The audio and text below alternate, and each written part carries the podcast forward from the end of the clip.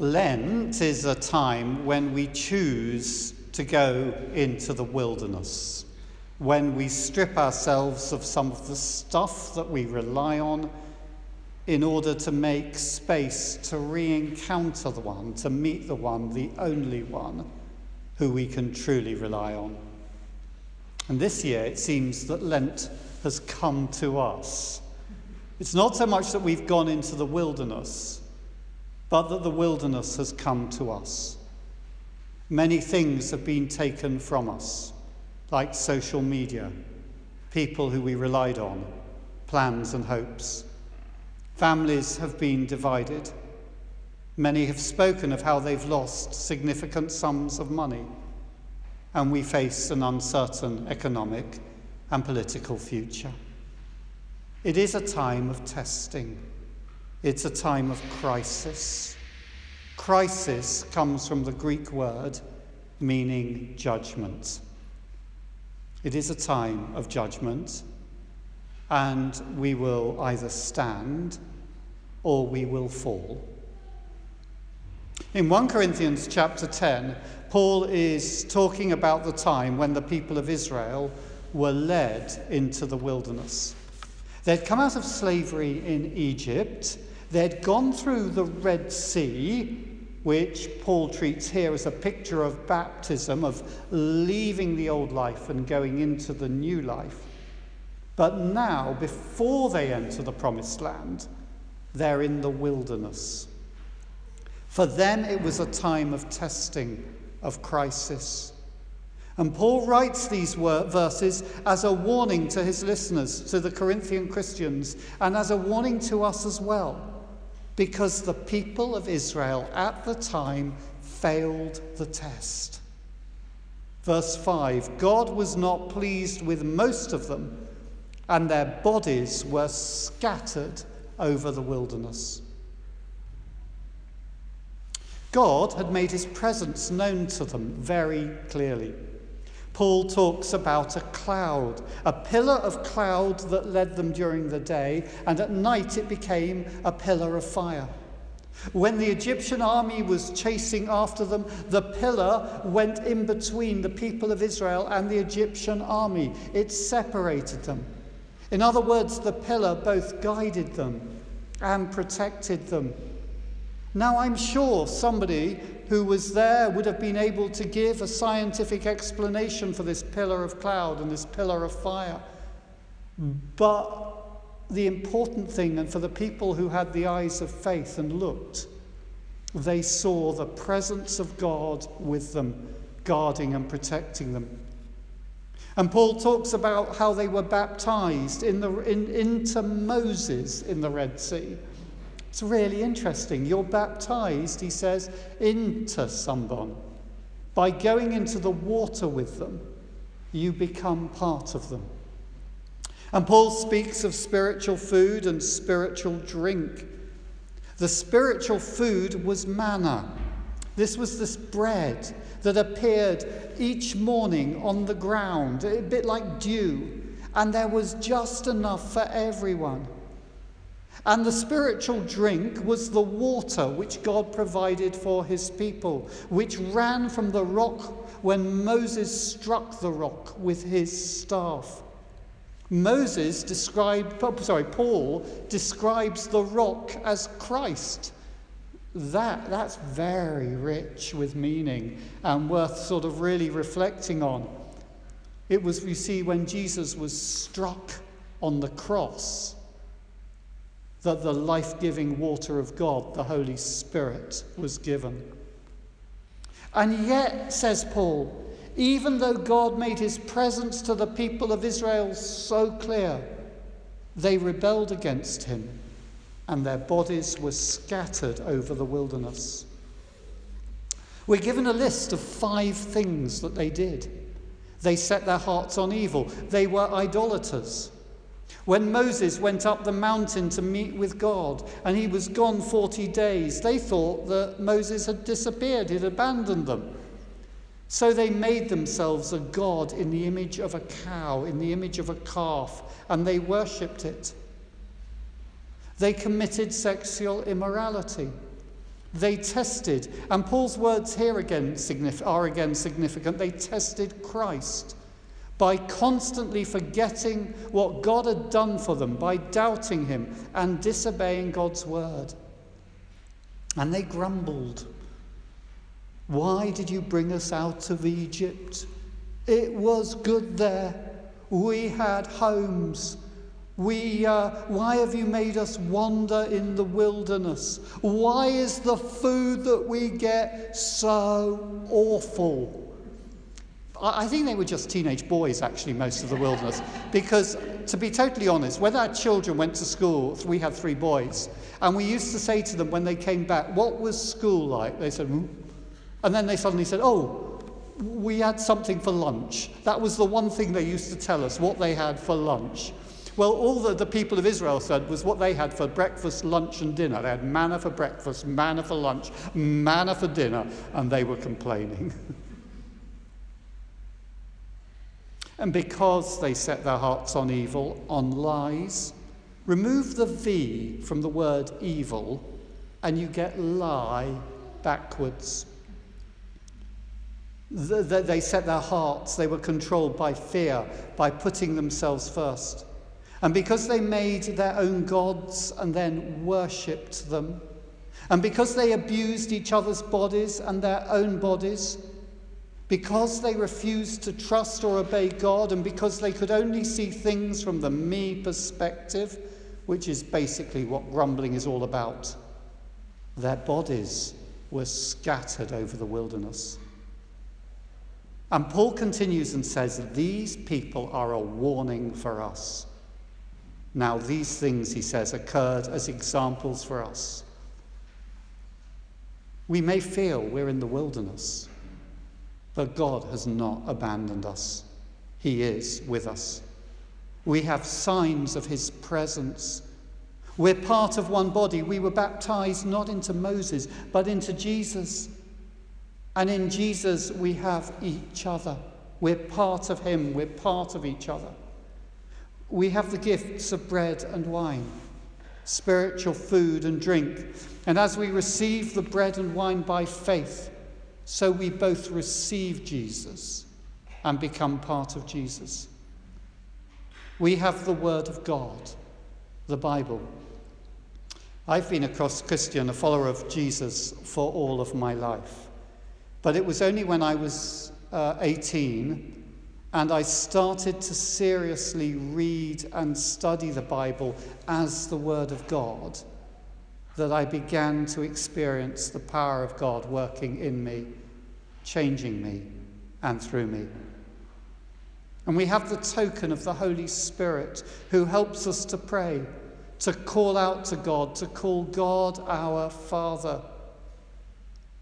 Many of us can look back at moments when we can say that we really knew God to be there with us. I was talking last week with a man from Marley Vosnesiensky Church, that way, and he was telling me how he came to faith. He told me how after he had left the army, he had a very physical encounter experience with the risen Lord Jesus, with Jesus coming to him. By the way, when you do have encounters like that, when prayers are answered in an astonishing way, when there is no other explanation apart from God, do write that down somewhere and occasionally revisit what you have written, because we forget, and thank God for those times. There may not be many. The people of Israel only crossed the Red Sea once. Jesus rose from the dead only once. But those few times are enough. Before we came, we decided to come here. And this is really, really little, but it made a big impact on us. Alison was very uncertain. She prayed on Easter Sunday morning, please God, show me something today from Russia. And at church, one lady who was Russian and only came to church very occasionally came up to her with a Russian Easter egg and said, Alison, this is for you from Russia. As she said afterwards, it was the exact words that she had used in her prayer. It's little things like that which often happen when we're prepared to take a step of faith, to move into the wilderness or to embrace the wilderness, trusting God, which can be such strong indicators of the presence of God with us. But even as we have those signs, we still doesn't stop us walking away from God. It doesn't prevent us from setting our hearts on evil, doing that which is wrong because we're controlled by fear or hatred or lust or the desire for revenge. It doesn't prevent us from turning things, even good things which God has made and which were his gifts to us, into our own little gods, into the things that control our lives. That is idolatry. It doesn't prevent us from being controlled by our sexual instincts and desires rather than our hearts, and end up doing that which shames us and shames others. It doesn't prevent us from testing Christ, deliberately and persistently disobeying him, presuming on his love, or at least how we define his love, his forgiveness and endless patience. That's what these verses warn us against doing. It doesn't prevent us from grumbling. Now, that might seem so minor in comparison to all the others that we've just listed, but watch it if you or I grumble. It was said, when warships were made of wood and not iron, that more English ships were sunk by worms than by enemy action. Grumbling is the worm which destroys. It eats us from the inside. It prevents us from seeing God in anything or anyone.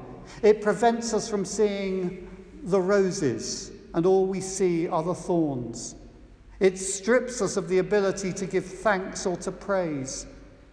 Grumbling are the worms which will eventually sink us. They will drop us into the pit of self-pity, self-justification, and the assumption that the world was made to rotate around me and my petty desires. And when that happens, our faith is shipwrecked and we are broken. There are sadly many spiritual corpses scattered over the wilderness. But the good news of 1 Corinthians 10 is that it does not need to be like that. We're to guard, it says, against complacency. I often quote in this context the story of Gordon MacDonald, a well-known Christian author and pastor. He was asked on one occasion how the devil would attack him. He answered in all integrity, "I don't know, but I do know it will not be through my personal life." Within a year, he was having an affair with his secretary. He himself wrote about it in a book called Rebuilding Your Broken World. And he warns others, and he warns himself again, be very, very careful when you think that you stand. I think of people who go to the 12-step groups, which we have here in church. They will never, for instance, say if they go to AA Alcoholics Anonymous, or Anonymous, that they are a healed alcoholic. They will always say that they are a recovering alcoholic, and they know there is no room for complacency. And we must never, ever, ever think that we are there or think that we have got it, because that is just, what do they say? Pride comes before a fall. But also, we do not need to give in to despair. I occasionally visit, when I can, an Orthodox monastery in Essex. The former abbot was a disciple of a Staretz called Father Silouan. Very early on in his Christian life, Silouan was struggling with a particular sin, and he had a vision of God. And in this vision, God said to him these words, "Set your mind on hell, but do not despair. Set your mind on hell, but do not despair." Now, that is not the only way to survive the traffic in Moscow. I would also suggest that it is the only way to defeat sin and to live this passage. Set your mind on hell. Don't tell me you don't believe in hell. Most of us will have glimpsed hell. At some point in life, we will have looked into, hung over, maybe even have dropped into that pit of utter meaninglessness, hopelessness, and despair. And hell is my destiny because hell is my choice. I constantly, despite myself, choose evil and petty idols and lust and rebellion and grumbling over against love and obedience and life. And I am powerless to save myself. I cannot stand. But Staretz Silouan did not just say, set your mind on hell. He said, set your mind on hell, but do not despair. Why? Well, we do not need to end up as a spiritual corpse laid somewhere in the wilderness. We have this astonishing promise here in 1 Corinthians 10. God is faithful. He will not let you be tempted beyond what you can bear. He will provide a way out. I know that this is a hard time, a time of crisis, a time of judgment. What I'm about to say may sound glib, and in my own experience, it is so hard to practice. But we have to hold on to the fact that whatever temptation, whatever test we're facing, there is a way out, and we need to look for the way out. It may not be instantaneous. It will require a daily dying to ourselves. There will be many failures, many times when we give in. It will call for a constant crying out to God to have mercy on us. It will involve great perseverance. It may involve formal confession. It will almost certainly involve the prayer and support of our Christian brothers and sisters. We're not on our own in this, but there is a way out. We have a God who is with us and who loves us. We have a God who hates sin, who's not prepared to let sin win. We have a Saviour who has been to the depths of hell and back. He has been there for us so that we do not need to go there. He has the will to save us, and he has the power to save us. He is the only one who we can rely on. And we place ourselves in his hands. Set your minds on hell, but do not despair. Isaiah 55. Seek the Lord while he may be found. Call on him while he is near.